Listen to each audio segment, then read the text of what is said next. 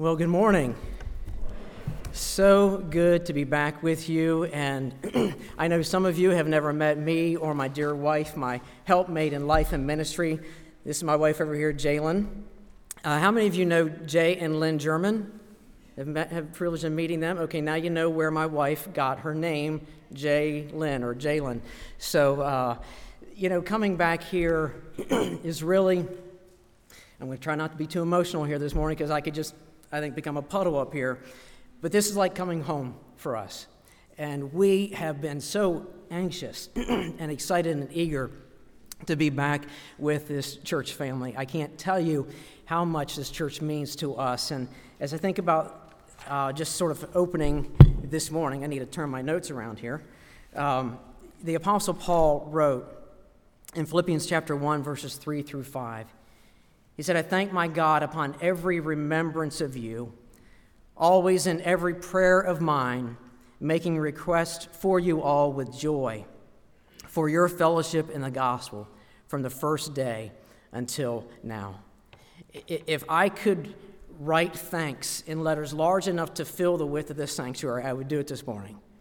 When I think of this church and all that's meant to us, the ministry to me, my wife, and our children, I have to give thanks and glory to God for all He has done. You know, as mentioned, we were members here for twelve years, and during that time, countless people ministered to us in a variety of ways. God used the ministry of this church family to regularly admonish us to walk closely with the Lord Jesus Christ, to pursue His glory in our marriage and our parenting, to provide multiple avenues for ministry and serving God, and in conjunction with the seminary, even to train us for future ministry. When I think about the ministries to our children, and, and Pastor James did not ask me to do this, but here's a shameless plug for the nursery ministries and Awana ministries and children's ministries and really every need that this church has, every opportunity for ministry. I think about the ministry to our children. When they were so young and in the nursery, the people who served in there cared for them with love for the Lord Jesus Christ and love for them. They prayed for them. They modeled the gospel for them. They sang to them. When they went into the Awana ministry again and in Sunday school, they were taught by people who were serving the Lord, sharing God's word with them, living it before them, praying for them and with them. The precious gospel is not just spoken, but it was lived, it was demonstrated before them, not just by their parents, but people you, like you. Some of you are here today. Some have gone on um, to other places of the world, other churches, and even gone on to the glory of our Lord already. In two thousand five, this church also came alongside of us and commissioned us, along with seven other families, to go to Williamsburg to come alongside of a struggling church. I became its pastor, and I served there for fourteen and a half years as the pastor. And uh, this church, Colonial Baptist Church, for the first sixteen months of our service there, provided all of my salary. And beyond that, this church has continued to pray for us regularly and minister to us, not just through prayer, but also even their physical presence, notes of encouragement, financial gifts, and so forth. And I want to say to all of you who invested in that ministry, that church is stable. And God has used it over the years to come alongside other ministries and missionaries around the world to faithfully support them. So it's not just ministering to Williamsburg, but it's also ministering around the world. And you have had a part in that. And you will receive eternal rewards for that, for your investments. And so when I think about that, all... all the investments you've made in our lives and in our ministry, I can't help but to say thank you in, in, in letters lar- larger than I could ever write. I thank God for using you in our lives and in our ministry. And I think of our children, by God's grace and His grace alone, all three of our children who are now adults are living for the Lord. Some of you are still connected with them via Facebook and, and so forth. Um, Our firstborn, Ashlyn, is married, and, and now we have our, our first granddaughter, her and her husband, Josh, and, and our granddaughter living in Williamsburg, serving faithfully in the local church there. Our daughter, Abby. Abby, where are you? And your husband, Scott. Okay. Could you stand just for a moment? Okay. This is Abby, and I know our dear brother John Perry. I don't know if he's here or even listening today, but this is Bright Eyes. Bright Eyes is, is back here with us today, and her husband Scott, uh, who is from Australia. They are also missionaries uh, with Word of Life, and they are in their deputation process, uh, just trusting the Lord to provide funds so that they can go to Australia and join with the ministry team that's waiting for them here, for them there. He he was already a part of the ministry, came to the to the United States for training, and God put them together, and, and they're on their way back. So they're they're pursuing what God has for them. And our son Eli, or Elijah, come on, buddy, will you stand up?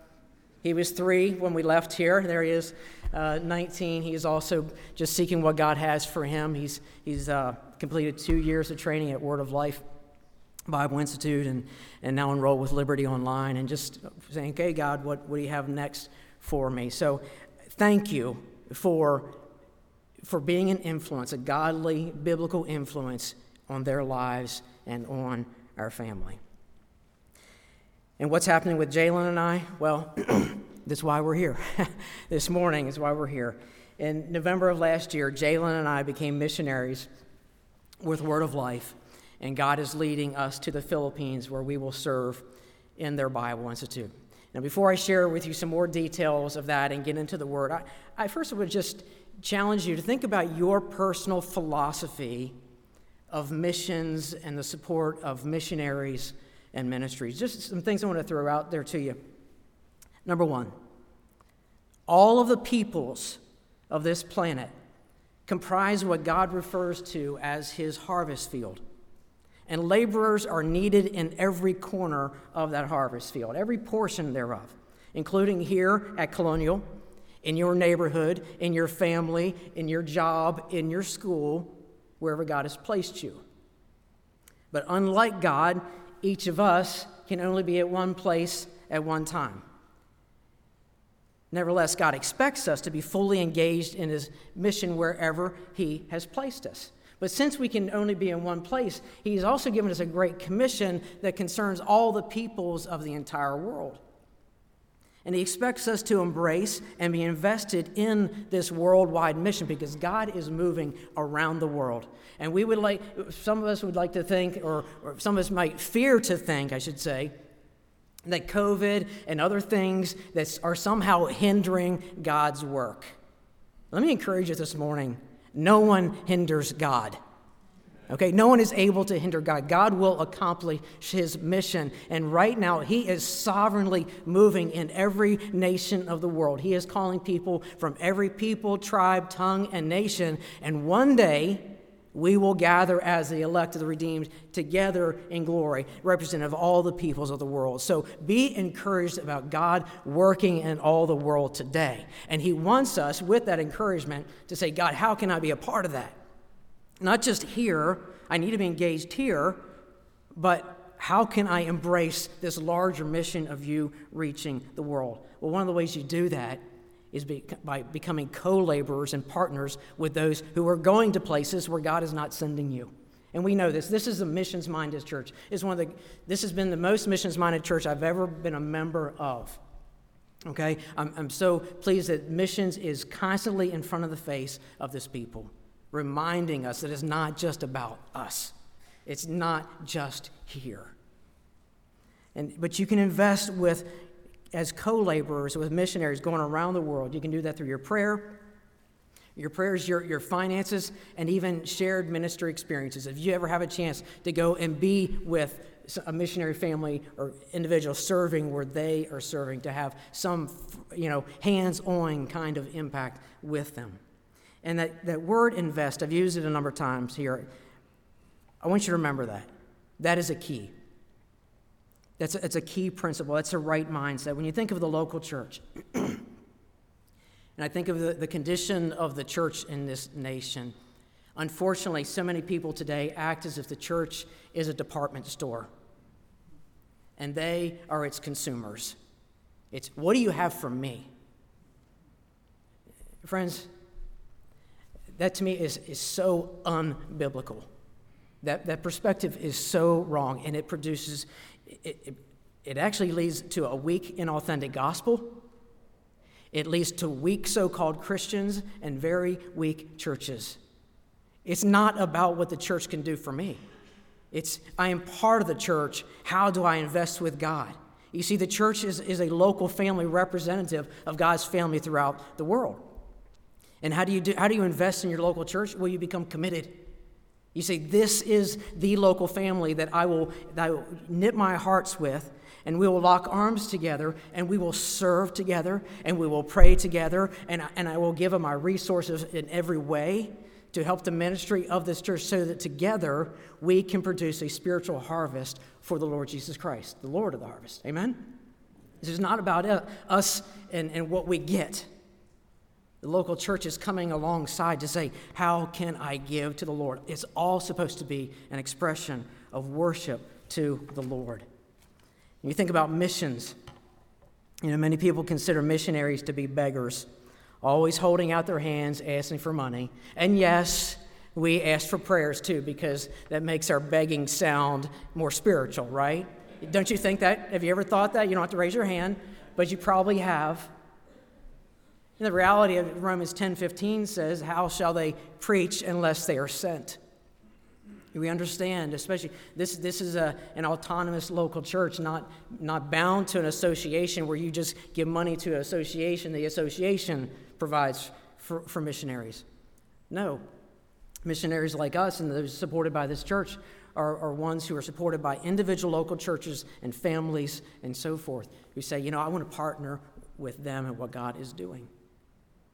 You may not be able to go in person. God may not want you to go in person. God may have you right here, or he may, may move you to another location. But through your partnership, you can invest in missionaries around the world and have a part in what God is doing in their ministries. When you think of prayer,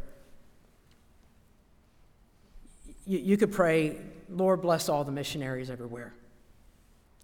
And I'm not saying that's a wrong prayer. I appreciate the heart of that. But there's a difference between that prayer and maybe a prayer that I think some of you probably prayed recently. God, please bless the Sealies and encourage them. As give them the grace. May they see and experience the sufficiency of your grace as they say goodbye to old friends in Cameroon and make new friends here in Virginia Beach. Will you bless them in this transition of ministry and encourage and strengthen their hearts? You see the difference in, in those two kinds of prayers. One's very specific. It, it's focused on a need you know of what is going on in that missionary's life, and you're praying specifically for that versus just the generic. And I encourage you to be not the generic kind of prayer, not the generic kind of investor, but the very specific kind for all of your missionaries. And you may say, well, you know, isn't supporting missionaries the church's responsibility? Well, yes. But do you mean the organization or the people? You see, you are the church. I am the church. The church is an assembly, a gathering of believers in Jesus Christ. And just as a, a local church cannot function without individuals putting their hand to the plow and doing their portion, And, and I can't, I don't have a clue of how many people have done something even in preparation for the services and studies that are going on on campus here today, much less those who will be actively participating during those times. But many, many people are individually invested, working, serving. That's what it takes for a local church to function. Think about the ministries of the Old Testament prophets, of Jesus, the apostles. How were they supported? Pri- not primarily by organizations, but by individuals. People who had a heart for, the, for God and his ministry and joined alongside them, maybe to give them a piece of bread or a cold drink of water, to support them in their ministry, encourage them, and send them on their way. Practically speaking, just consider what's happening in our world today. Religious freedoms are shrinking around the world. Persecution is rising. And as these conditions grow worse, formal public religious organizations will we will be have to be they'll have to be replaced with less formal, perhaps even private or secret gatherings of believers. And those new conditions will make a change in how missionaries are supported. It's going to have to be pushed down, trickled down to individuals and families. And I would just say, very personally speaking, the relationship between a missionary and an individual investor is so much more personal, and the sense of partnership so much more intimate when they personally know and pray for one another. Like I shared earlier, the different kinds of prayers when you when you know what is going on in your missionary's life. And I would encourage you, this, this church supports a lot of missionaries. Some are, are perhaps maybe underfunded right now. All of them could use prayer. Do you know how to pray for them? Do you care? You know, and, and God, as you just, I would encourage you, get all the list of all your missionary families.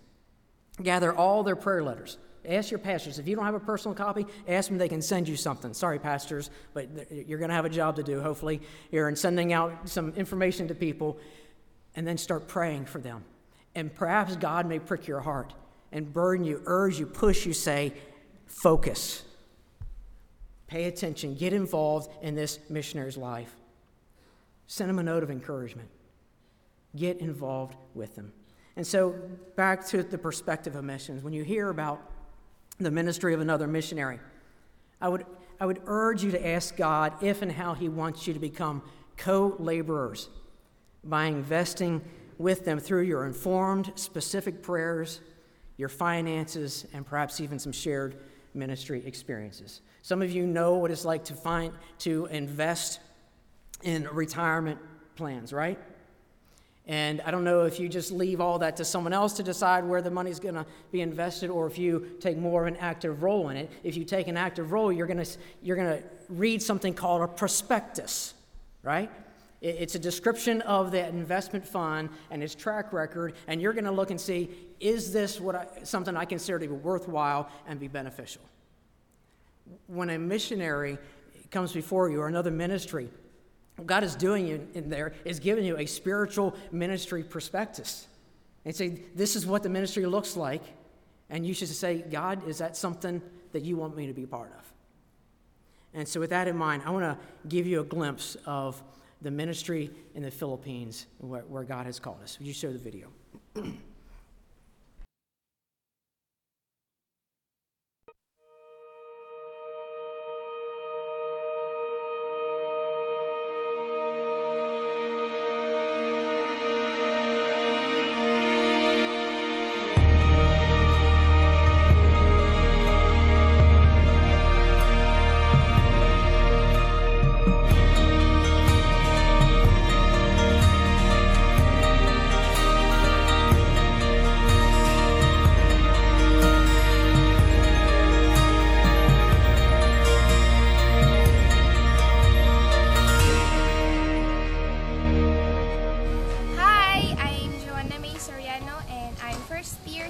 Of Word of Life Bible Institute. I joyfully praise and thank God for this privilege to study His Word here at Word of Life Bible Institute. I know that God had His wonderful plan for my life, why He put me here. During my stay, I used to look things as a privilege to serve Him. Like in our kitchen assign, we should wake up early, and in our break time, in uh, choir, in the puppet ministry, and especially I enjoy doing the weekend ministry. God has put in my heart the excitement, the joy, and especially the compassion for the for the lost people. During that ministry, I learned not to think of myself, but for the souls of those lost people. God's glory is our first concern and not our own comfort. And God is continuously molding and shaping me to be the woman He wants me to be. And until now, uh, I'm still searching for God's leading and His will in my life. But my desire is to be in the mission field. I wanted that my life be useful and fruitful in His future ministry He will entrust to me. Hi, I'm Jimwell Bernabé, a second-year student of Word of Life Bible Institute. As a student, the Lord has given me a desire and passion to continue a second year. Why? Because I have a burden in my heart to study and to ponder His Word, and I have this desire to teach the truth that I've learned and I'm still learning from Word of Life Bible Institute.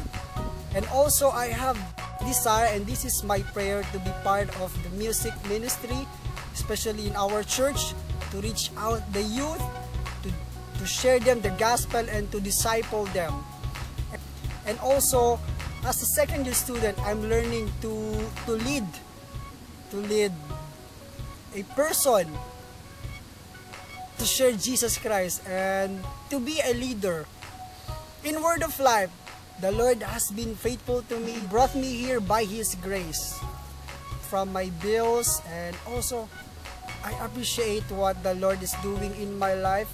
He's giving me a more desire to seek His will and to obey His will. Through my quiet time, through my prayer life, through the fellowship with fellow students, with fellow believers, and also uh, exposing in different kinds of ministry, like children's ministry, like teaching, like preaching, doing sketchboard, and also sharing the gospel with the young people and with the adults. And Lord willing, if the Lord calls me to be in a mission field, my prayer is to be a missionary or evangelist, or to be a minister in our church someday.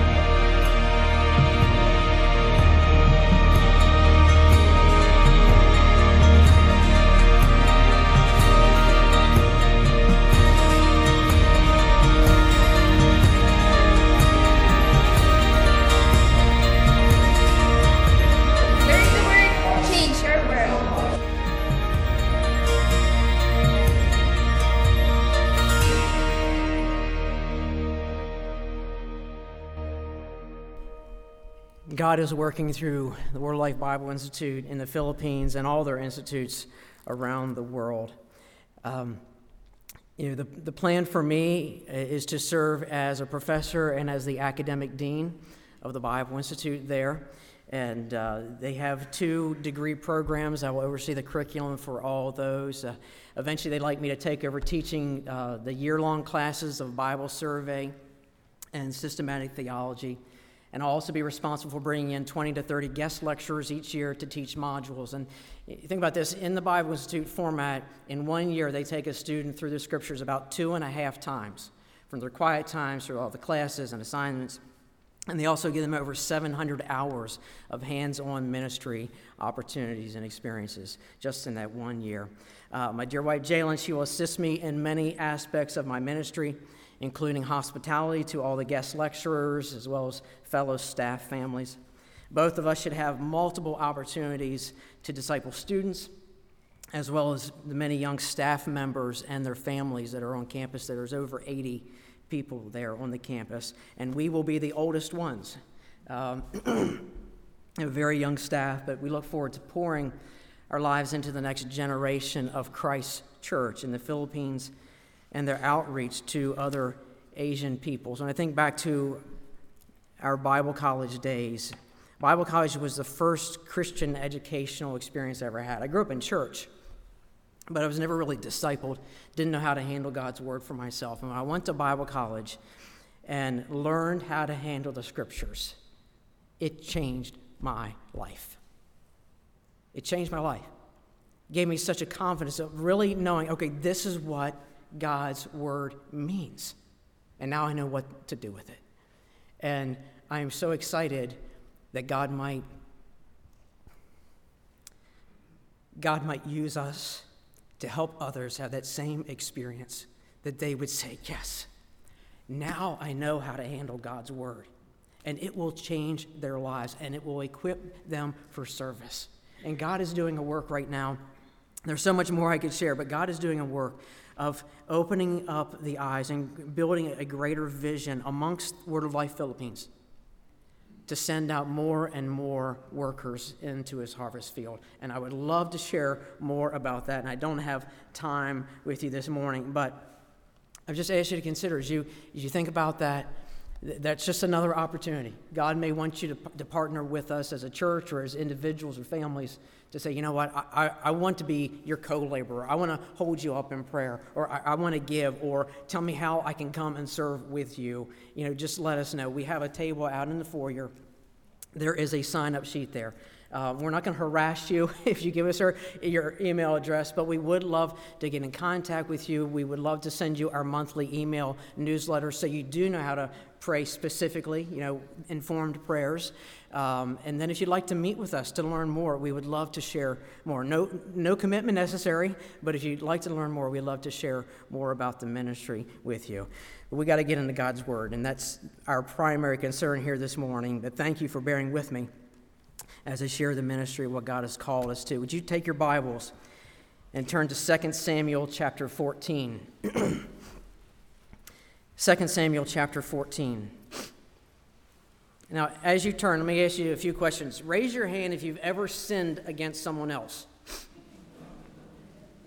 Okay. All right, pastors, we have some perfect people here. I, I didn't see some hands, okay? Um, no, okay? This this message is for us. We've sinned against someone else. Raise your hand if you believe that the person sitting beside you has ever sinned against someone else. Okay, then this lesson is for you and for them.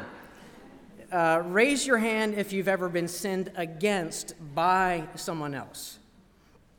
Mm, yeah, this lesson is for you. Raise your hand if you've ever struggled to forgive someone else. This lesson is for you. And if you're willing, I'd ask you to raise your hand one more time if this applies. Raise your hand if you would say that you've, you have forgiven someone, but you would just as soon never have to see them again. You see, you may wish them well. You may say, well, I know I, I'm supposed to desire God's best for their lives, but you'd probably feel a lot more comfortable if you were never in their presence again. It hits you, doesn't it? This message is for all of us, including me.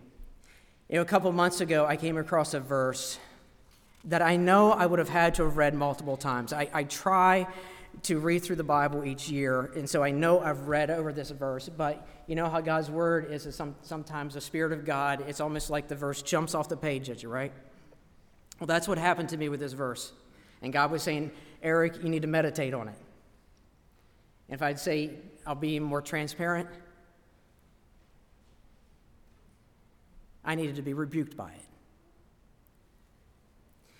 In recent years, my willingness to forgive people has been challenged and tested, perhaps in some ways that I had never quite been tested before, not to the depth, not to the degree. Some of you may say, you know, I, I've been betrayed by someone. Can happen in marriage, in friendships, other kinds of relationships, co-workers. Betrayal is something we never expect, right? And yet, we should, theologically speaking, right? Because what is God trying to do in each believer? He's trying to make us to become like Christ. In order to become like Christ, we have to share in his sufferings. One of the ways Christ suffered is by being betrayed. He even quoted uh, when, when he was revealing around the table that Last Supper, revealing his betrayer, he quoted from Psalm forty-one, verse nine, where King David wrote about being betrayed. The person who I used to share food with has lifted up his heel against me. Betrayal can feel like perhaps some of the worst, most painful types of sin, and the sorrow it brings. And forgiving someone who has betrayed you will test you, perhaps to a degree like, like unlike other sins. When I think of some recent experiences over the past few years, I would say those who sought my forgiveness, and let me back up just to be humble, I certainly have sinned against other people plenty, okay, during the same time that others have sinned against me. But as I think about this verse and how God brought it to my mind, I would have said, you know, I have forgiven people who asked for forgiveness.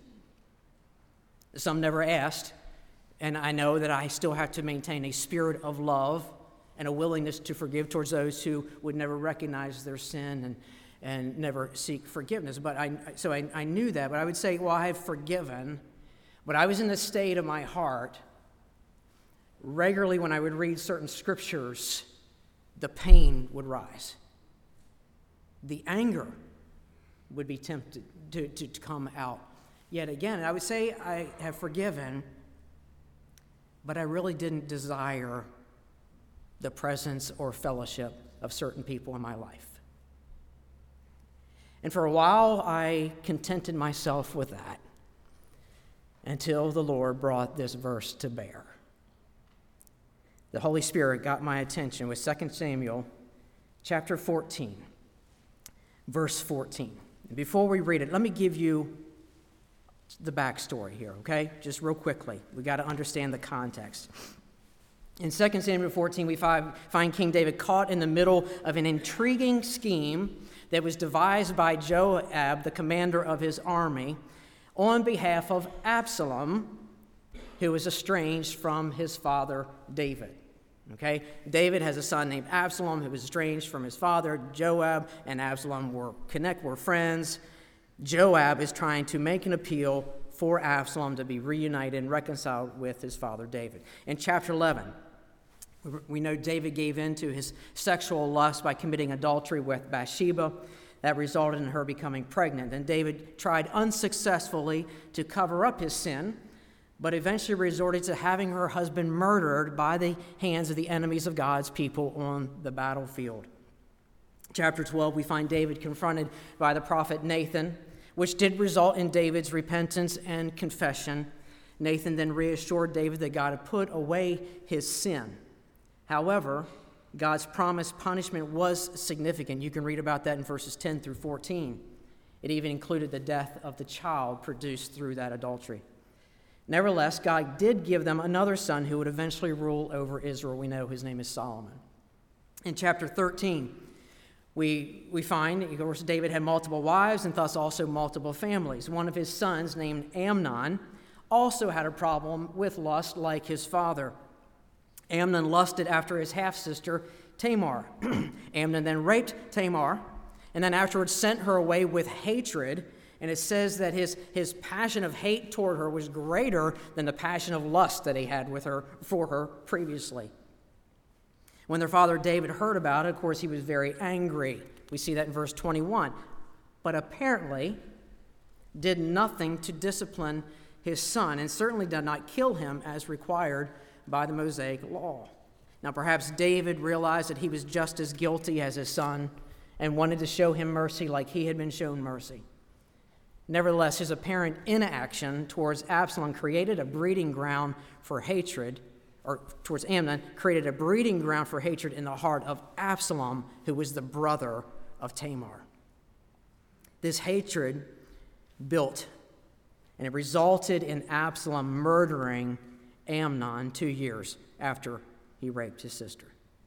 Now, after Absalom killed Amnon, he fled to the land of his grandfather Talmai, who was the king of Geshur, and he was there for three years. Consider with me these verses, chapter thirteen, look back there, verses thirty-seven through thirty-nine. We'll pick up just at the end of verse thirty-seven. And David mourned for his son every day. So Absalom fled and went to Geshur and was there three years. And King David longed to go to Absalom, for he had been comforted concerning Amnon because he was dead. As I understand that, David was not mourning any longer for Amnon. He was mourning for his son Absalom, who was estranged for him, from him, the one who had murdered his half-brother. He longed for him day by day by day. You know, this is the grace of God, which is always undeserved, but the Spirit of God uses in us to get us, to remind us, to keep reminding us there's something we ought to be doing. There's something amiss in our lives and in our relationships. We need to learn and be trained to pay attention to that voice. It was coming out through David's emotions, longing, mourning for his son. David knew that God wanted him to be reconciled to his son. But for a long time, he did nothing about it. By way of application, think about your own lives. Are you currently estranged from someone or their family, friend? Has their sin or yours or, or both of you caused such a separation? If so, how would God describe the condition of your heart this morning towards that person? Is there still anger? Is there perhaps hatred, bitterness? Even perhaps mixed with that, is there mourning, sorrow, longing? There's sorrow because there's been loss. It's not the way it was. And there's that, that's the grace of God working in you, saying, you know, there was something better. There is something that needs to be renewed. We need to pay attention to that. What sort of heart condition does God want for you when you think of that person? Chapter fourteen, this is our immediate context. And we, we don't have time to read through all of it this morning, but Joab, the commander of David's army, he recognized David's concern for Absalom. And he concocted a scheme to motivate David to be reconciled with his son. Let's read a few of these verses. Chapter fourteen, beginning verse two, God's word said, And Joab sent to Tekoa and brought from there a wise woman and said to her, Please pretend to be a mourner and put on mourning apparel. Do not anoint yourself with oil, but act like a woman who has been mourning a long time for the dead. Go to the king and speak to him in this manner. So Joab put the words in her mouth. Now for now we're going to skip the story. You can read that later. Look at verse twenty. It, it comes out that Joab was behind this whole scheme as, as David questions her. And this is what she says. To bring about this change of affairs, your servant Joab has done this thing. But my Lord is wise according to the wisdom of the angel of God to know everything that is in the earth. Verse twenty-one. And the king said to Joab, All right. I have granted this thing. Go therefore, bring back the young man Absalom. Then Joab fell to the ground on his face and bowed himself and thanked the king. And Joab said, Today your servant knows that I have found favor in your sight, my lord, O king, and that the king has fulfilled the request of his servant. So Joab arose and went to Geshur and brought Absalom to Jerusalem. Note verse twenty-four. And the king said, Let him return to his own house, but do not let him see my face. So Absalom returned to his own house, but did not see the king's face. You see a problem there? Not full reconciliation yet. Okay, he can come back, but he can't come back to me. Now, what was the woman's story that even moved David to this degree? Uh, I'll summarize it for you. She comes up to the story that she had two sons, and one son killed the other son. So the people around her, in her village and so forth, they demanded justice according to the law, which meant the other son needed to die. Well, what position would that put her in? She would now be, she was a widow, she would now be a defenseless widow, having no sons, no inheritance. She, she would become a beggar. Or the way she put it in verse sixteen, to destroy me and my son together from the inheritance of God. Now note, this story is similar to that of Amnon and Absalom. Justice demanded that Absalom die for murdering his brother, even though Amnon should have died for the sin and crime of raping his half-sister Tamar. But yet again, instead of obeying the law, David did not seek justice nor reconciliation. But instead, he continued to mourn for his son while simultaneously finding an unsatisfactory comfort in maintaining a distance between himself and Absalom. We do the same kind of things, don't we? That's why I said you may have forgiven somebody, but you it would just be fine if you never saw that person again. That's maintaining an unsatisfactory comfort by keeping a person at a distance, though you said you've forgiven them.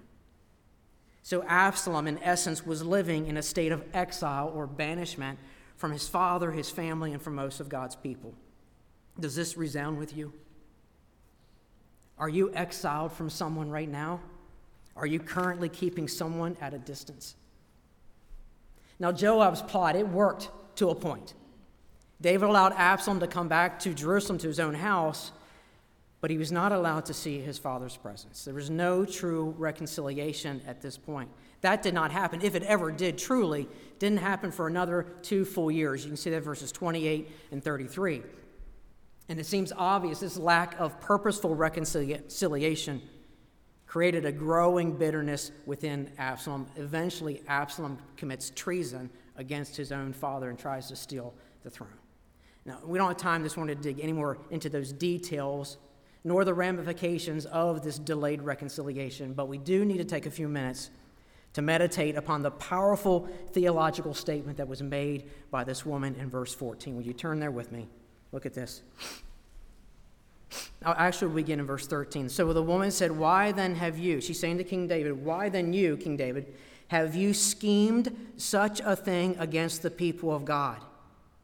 For the king speaks this thing as one who is guilty, and that the king does not bring his banished one home again. For we will surely die and become like water spilled on the ground, which cannot be gathered up again.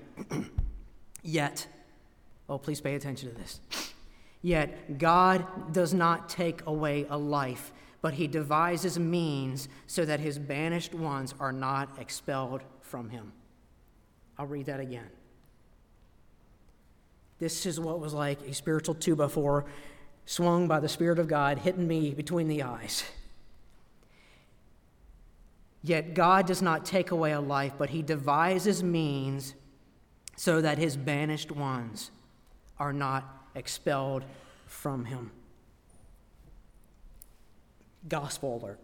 I mean, it should just be blinking right now. The flag's waving. The gospel right here in the Old Testament, Second Samuel fourteen fourteen, a statement about how God brings sinners to himself. He doesn't keep them at a distance.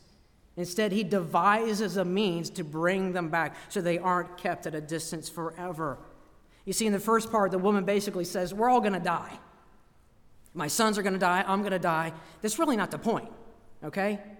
What the point is to her story and to David's life is the second part. She speaks of the grace of God that overcomes sin and thus provides the means for sinful people to be reconciled back to him. In verse thirteen, she bluntly rebuked him, plainly called him guilty. Can you imagine telling the king, you're guilty. You've schemed this thing against the people of God because your own son, you're keeping him at a distance in a foreign land. And you say, you, my son should be protected. What about your own? That, that's the gist of the story. What about your own? You're keeping him at a distance. God used that plot to soften David's heart as he considered the, the, the needs of that woman and the trial that she was going on and the mercy that she needed and even her son. God softened his heart to realize, yeah, that is me. The woman basically said, David, you're not being like God.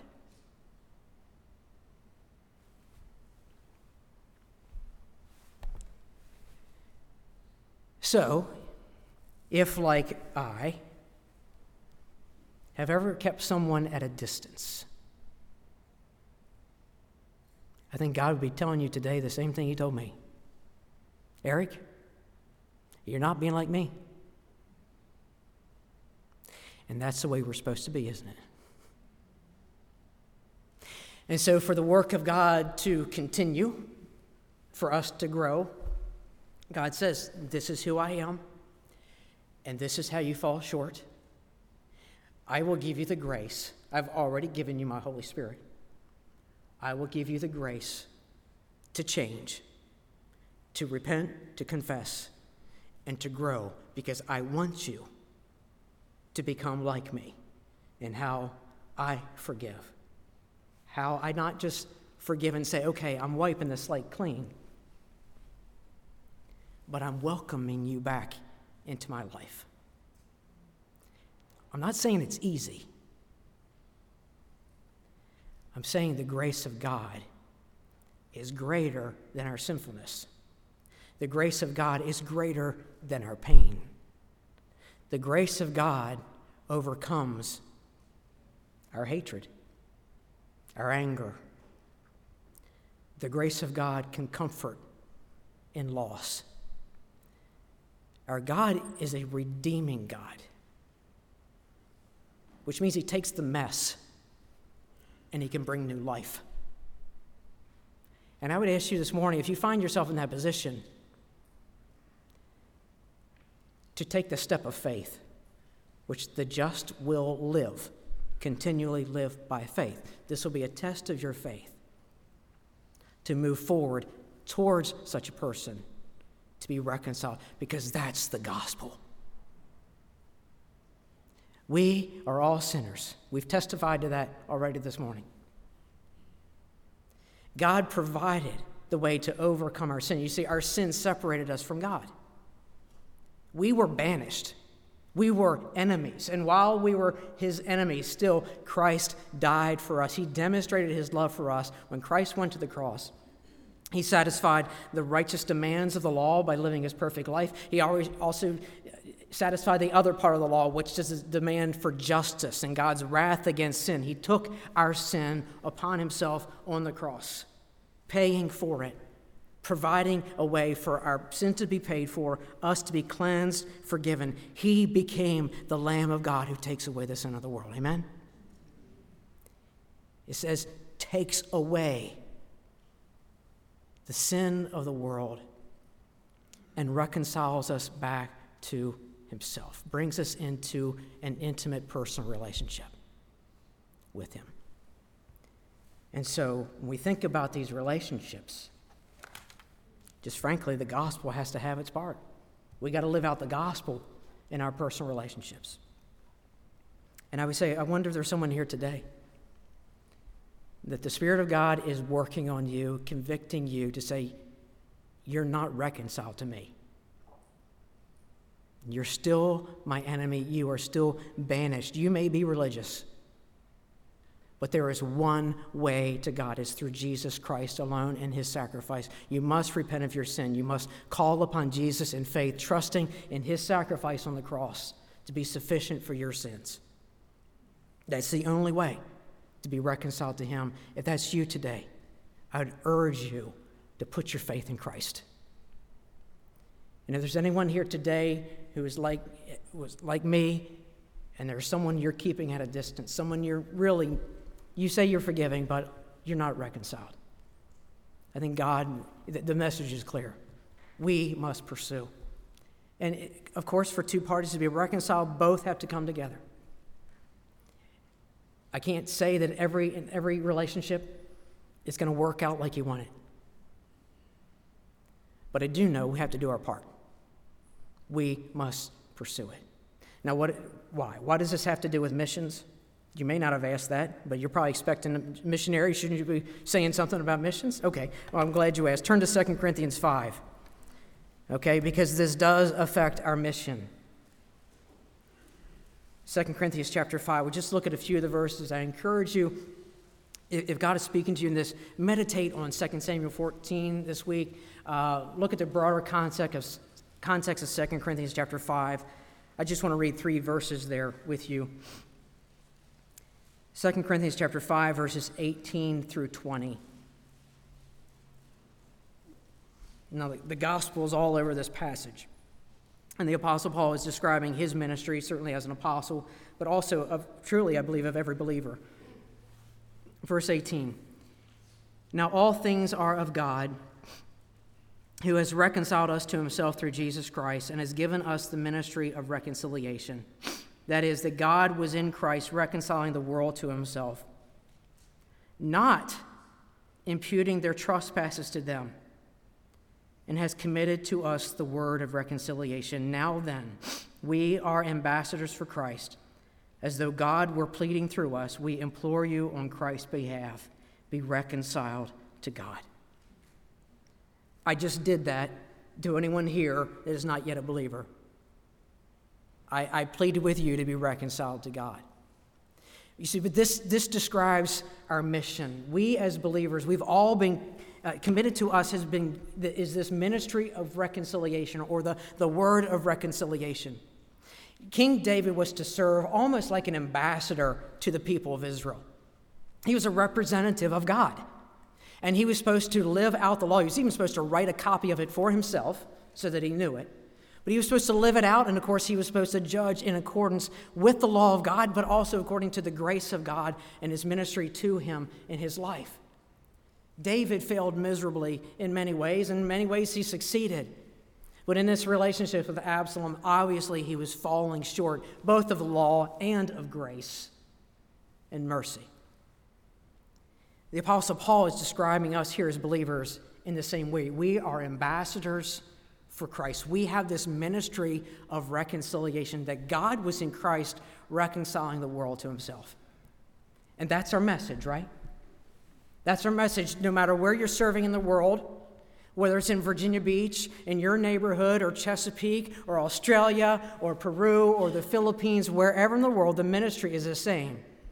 Be reconciled to God. There is a way to come back into relationship, you sinner, with a holy God. That shouldn't happen.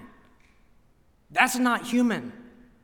We can't devise that, but God made a way through Jesus Christ for sinful people to be reconciled to himself, to be welcomed into his very presence, to be embraced by him. And if you would, be kissed in that embrace, to be part of his family. That's our message.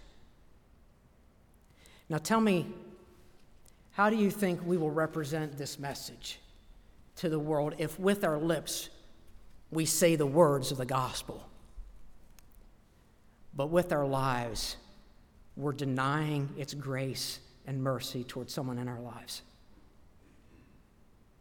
It's called being hypocritical. We're all guilty, right? In many ways, because we don't live up to what we believe. But I would just urge you, in light of this, this truth this morning, we have the message of the gospel. We need to demonstrate that reconciliation, that desire, that willingness, that openness to welcome those people back into our lives. Verse nineteen says that God was in Christ reconciling the world to himself, not imputing their trespasses to them, not keeping a record. I think of Stephen, or the first martyr, as the stones were hitting his body. What did he pray to God? God, don't hold this against them. Which was just like his Lord said on the cross, Father, forgive them. They don't know what they're doing. And to the one of the thieves next to him, left or right, I don't know, who had cursed him earlier, but then repented and said, please remember me in your kingdom. Jesus gave him those words of grace and comfort. Today, you will be with me in paradise. You will be with me. It's reconciliation. The gospel is glorious for us, right? Can I, can I get an amen? Isn't it glorious for us? We treasure it.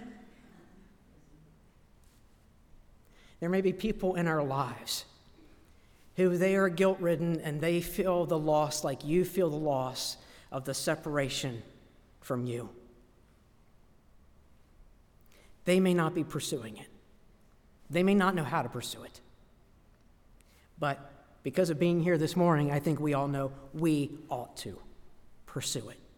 So we need to do what we know to do and prayerfully ask God to help us be reconciled with those people so that we don't just declare the message with our lips, but we live it out with our lives, because that's what God does.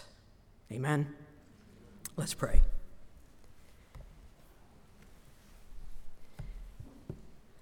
Well, Father in heaven, when we consider your glories, we are so humbled. We fall so far short. And yet, in your kindness and grace, you continue to pursue us and to teach us and to train us, though, to conform us to the image of your Son. And perhaps, Lord, we've never realized this morning that even the sins of others against us have to happen in order for us to share in your sufferings. At some point, we're, we're going to feel betrayed, and that's going to be an opportunity, yet again, to live for you, that your light, your character, your love, your forgiveness, your mercy and grace, your glories would shine through us. God, we are not sufficient for these things, but your grace is always sufficient for us. You've given us the Holy Spirit. You live within us. We treasure you. We treasure your gospel. Lord, help us to take the step of faith and trust you that we can, not just should, but we can pursue reconciliation so that you would be glorified. Lord, even if the relationship never becomes what it was, you can be glorified through us. And that is the reason we're here. So may you get all the honor and praise in our lives. In Jesus' name we pray. And God's people said, amen. Pastor Ben, I think.